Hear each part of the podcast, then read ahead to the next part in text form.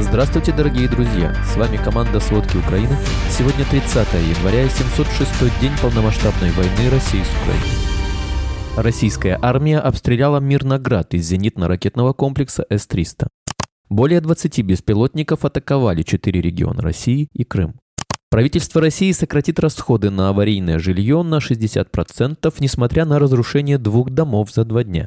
Росстат спрогнозировал вымирание крупнейших российских городов. Обо всем подробней. Российская армия обстреляла Мирноград из зенитно-ракетного комплекса С-300. Об этом сообщает Донецкая областная прокуратура. В результате атаки погиб местный житель. Это 38-летний мужчина, который ехал на велосипеде с работы домой. Еще одну женщину спасли из-под завалов. Сейчас она находится в больнице в удовлетворительном состоянии. По информации главы Донецкой ОГА Вадима Филашкина, российские войска обстреляли отель, в котором на тот момент находились 30 человек. Они не пострадали, были повреждены три дома и три автомобиля. В британской разведке проанализировали случайные падения боеприпасов с российских самолетов на собственной территории. Напомним, вчера российские телеграм-каналы сообщили о сбросе авиабомб ФАБ-250 на села в Белгородской области, что повлекло к эвакуации 150 человек. Это уже четвертый случай в этом месяце и пятый за год. Рост частоты таких инцидентов, вероятно, свидетельствует об определенной усталости российских воздушных и наземных экипажей на линии фронта, а также о недостаточной их подготовке командира батальона 74-й отдельной гвардейской мотострелковой бригады ВС России приговорили к пожизненному заключению за убийство украинского военнослужащего и пытки гражданских в Черниговской области. Об этом сообщил офис генерального прокурора Украины. По данным прокуратуры, 9 марта 22 года батальон под командованием майора российской армии занял село Лукашовка Черниговского района. На следующий день во время обысков домов россияне обнаружили военнослужащего ВСУ, двух местных мужчин и несовершеннолетнего парня, которых задержали. Комбат понимал, что украинский военный имел право на защиту как военнопленный, однако россиянин расстрелял его из автоматического оружия во время допроса. Также российский майор пытал двух мужчин и несовершеннолетнего парня. Он угрожал им убийством, избивал и имитировал их казнь, стреляя из автомата над головами. Новые подробности о крушении Ил-76, где, по заявлению российских властей, перевозились для обмена украинские военнопленные. По словам представителя Главного управления разведки Украины Андрея Юсова, Россия не проявляет готовности передать Украине тела военнопленных. Подтверждений, что в самолете были украинские бойцы, нет. По словам Юсова, Киев может анализировать эти утверждения только со слов России, что не исключает, что самолет мог перевозить боеприпасы, поскольку был загружен на треть, а пленных россияне могли использовать в качестве живого щита. Помимо этого, из списка пленных, которые распространяли российские пропагандисты, есть фамилии солдат, которых обменяли ранее. В ночь на 30 января беспилотники атаковали Белгородскую, Брянскую, Калужскую, Тульскую области России. Также под удар попал аннексированный Крым. В общей сложности Минобороны России отчиталось о перехвате 21 дрона. В Калуге беспилотник пытался поразить нефтебазу компании «Калуга нефтепродукт», но его сбили из автомата, сообщил ШОТ. Губернатор Калужской области Владислав Шапша написал, что обломки дрона упали на крышу технической нежилой постройки, возгораний и пострадавших нет. В Туле целью был аэродром Клокова. Беспилотник сбили на подлете к объекту. В Министерстве по региональной безопасности сообщили, что пострадавших и разрушений на месте падения обломков нет. В Брянской области беспилотник уничтожили над территорией Навлинского района, рассказал губернатор Александр Багамас. По данным Минобороны, всего в регион прилетело три дрона, еще пять атаковали Белгородскую область. Губернатор региона Вячеслав Гладков в сводке об атаках 29 января сообщил, что в Волоконовском районе дрон «Камикадзе» прилетел в село Тишанка. В результате взрыва были повреждены линия газоснабжения и легковой автомобиль. Также три беспилотника атаковали село Долгое Валуйского городского округа. Пострадали гражданский автомобиль и эскаватор. Еще один дрон упал в поселке Октябрьский Белгородского района, повредив крыши двух частных домов. По данным Минобороны, 11 беспилотников пытались поразить объекты в Крыму. Глава Севастополя Михаил Развожаев сообщил, что силы ПВО сбили дрон над акваторией в районе Бельбека. Рядом находился военный аэродром. По словам губернатора, повреждений инфраструктуры нет.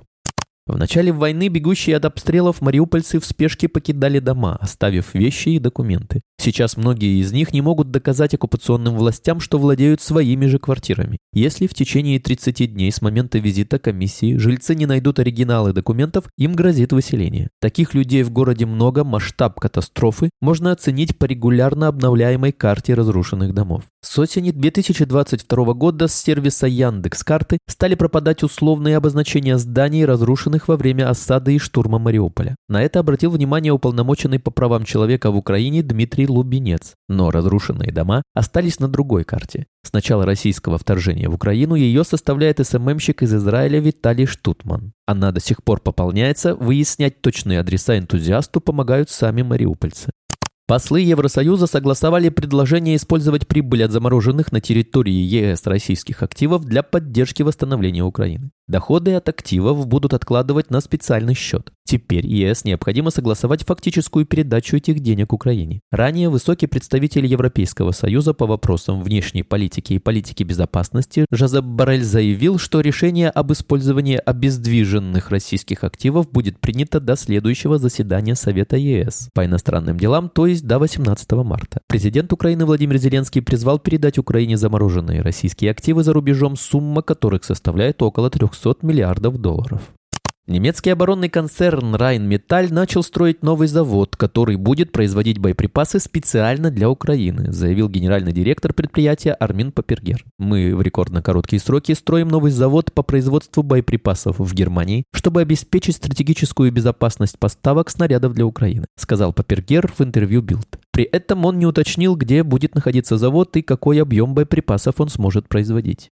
Президенты России и Беларуси Владимир Путин и Александр Лукашенко подписали постановление о создании медиахолдинга союзного государства. Как сообщает РИА Новости, решение было принято на заседании Высшего Госсовета России и Беларуси, прошедшем в Санкт-Петербурге. Создание союзного государства между Россией и Беларусью было согласовано в декабре 1999 года, а в ноябре 2021 года были утверждены 28 союзных программ. Тогда же Лукашенко высказывал идею создания медиахолдинга союзного государства. Он предложил не размазывать по существующим газетам, журналам, телеграм-каналам и прочим СМИ деньги, заложенные на госпропаганду, а собрать в кулак в рамках единого медиахолдинга. С начала войны в Украине российские власти вкладывают рекордные средства в пропаганду, параллельно теряя аудиторию. По данным, представленным в проекте закона о бюджете на ближайшие три года, в 2023 году расходы на содержание государственных СМИ составили 122,1 миллиард рублей. Это превышает бюджеты нескольких средних российских регионов. В 2024 году расходы составляют 121,3 миллиарда рублей.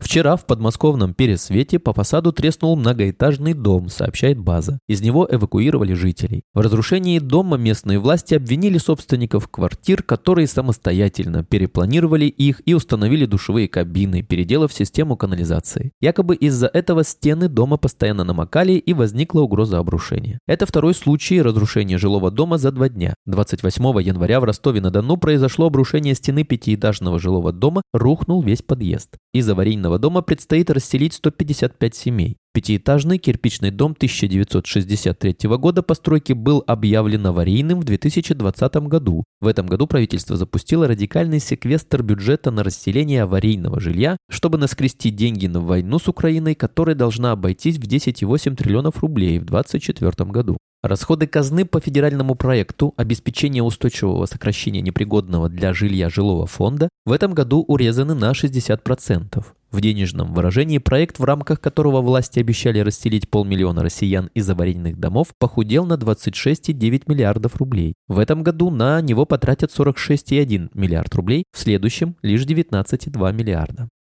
Вымирание России, которая может потерять более 12 миллионов населения до 1946 года, начнется с крупнейших городов. Это следует из демографического прогноза Росстата, пишет РБК. Согласно документу, в ближайшие два десятилетия лидерами по естественной убыли населения, рождаемость за вычетом смертности, будут три крупнейших города страны – Москва, Санкт-Петербург и Нижний Новгород. Во всем развитом мире столицы и многие крупные города живут не за счет естественного прироста, а за счет миграционного, говорит завкафедрой народонаселения управления экономического факультета МГУ имени Ломоносова Ирина Колобихина. Общая численность населения сократится на 7,6 миллионов человек за 23-45 годы. В то же время ежегодно в Россию будут прибывать более 200 тысяч мигрантов. Накопленным итогом к 1946 году их приток компенсирует лишь 40% естественной убыли населения.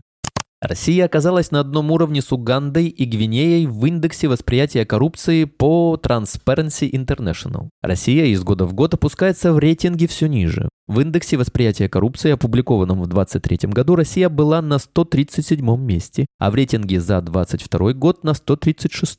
В новом рейтинге Россия делит 141 место с Угандой, Гвинеей и Кыргызстаном. Украина в индексе восприятия коррупции на этот раз находится на 104 месте, годом ранее на 116. Спасибо, это были все главные новости о войне России с Украиной к этому часу. Помните, правда существует, а мы стараемся сделать ее доступной. Если вам нравится то, что мы делаем, пожалуйста, поделитесь этим подкастом с друзьями в России. Также, если вы хотели бы помочь нам делать материалы еще более качественными, пожалуйста, оставляйте фидбэк. Это очень важно для нас и для распространения правдивой информации. До встречи.